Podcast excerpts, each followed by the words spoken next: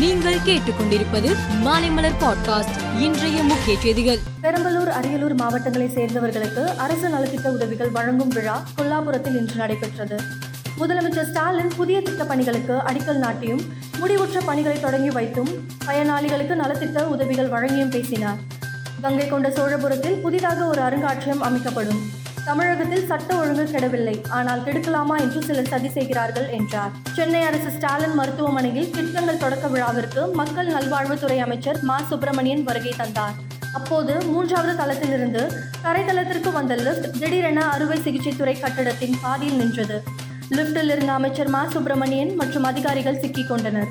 இதையடுத்து லிப்டின் ஆபத்து கால கதவு வழியே அமைச்சர் உள்ளிட்டோர் மீட்கப்பட்டனர். இதனால் அங்கு பரபரப்பு ஏற்பட்டது. குஜராத்தில் சட்டசபை தேர்தலின் முதல் கட்ட வாக்குப்பதிவு வரும் ஒன்றாம் தேதி நடைபெற உள்ளது. இந்த தேர்தலுக்கு பிரதமர் மோடி அதிக நாட்கள் முகாமிட்டு பிரசாரத்தில் ஈடுபட்டு வருகிறார். பாஜக வெளியிட்டுள்ள தேர்தல் அறிக்கையில் கல்லூரி மாணவிகளுக்கு இலவச ஸ்கூட்டர் பள்ளி மாணவிகளுக்கு இலவச சைக்கிள் உள்ளிட்ட வாக்குறுதிகள் அளிக்கப்பட்டுள்ளன. இதில் ஐந்து ரூபாய்க்கு உணவு வழங்கப்படும் என்ற பாஜக அறிவிப்புக்கு அமோக வரவேற்பு கிடைத்துள்ளது. டென்மார்க்கில் ஆயிரத்தி தொள்ளாயிரத்தி ஐம்பத்தி எட்டாம் ஆண்டு ஆராய்ச்சிக்காக வைக்கப்பட்டிருந்த குரங்கு ஒருவித வைரஸால் பாதிப்புக்கு ஆளானது. அந்த வைரஸ் நோய்க்கு குரங்கு அம்மை என பெயர் வந்தது. அதன் பின் இந்த நோய் தாக்கம் மனிதர்களுக்கும் கண்டுபிடிக்கப்பட்டது. தற்போது குரங்கம்மை என்ற பெயரை உலக சுகாதார அமைப்பு எம்பாக்ஸ் என மாற்றியுள்ளது. உலகளாவிய மருத்துவ நிபுணர்களிடம் தொடர் ஆலோசனைக்கு பிறகு இந்த பெயர் மாற்றம் செய்யப்பட்டுள்ளது. இங்கிலாந்தில் சோதனை ஓட்டமாக வாரத்தில் நான்கு நாட்கள் வேலை திட்டம் கடந்த ஜூன் மாதம் நடைமுறைப்படுத்தப்பட்டது. தொடர்ந்து ஆறு மாதங்கள் சோதனை அடிப்படையில் இத்திட்டம் செயல்படுத்தப்பட்டது.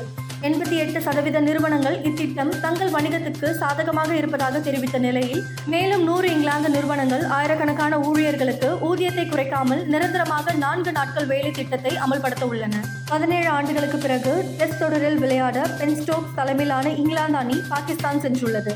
இரு அணிகளுக்கும் இடையேயான முதல் டெஸ்ட் போட்டி டிசம்பர் ஒன்றாம் தேதி ராவல்பிண்டியில் தொடங்குகிறது. இந்த தொடரில் போட்டிக்கான சம்பள தொகையை பாகிஸ்தானின் வெள்ள பாதிப்புக்கு தருவதாக பென் ஸ்டோக்ஸ் கூறியுள்ளது. இந்த நன்கொடை பாகிஸ்தான் வெள்ளத்தால் பாதிக்கப்பட்ட பகுதிகளை மீண்டும் கட்டியெழுப்ப உதவும் என நம்புவதாக கூறினர். மேலும் செய்திகளுக்கு மாலைமலர் பாட்காஸ்டை பாருங்கள்.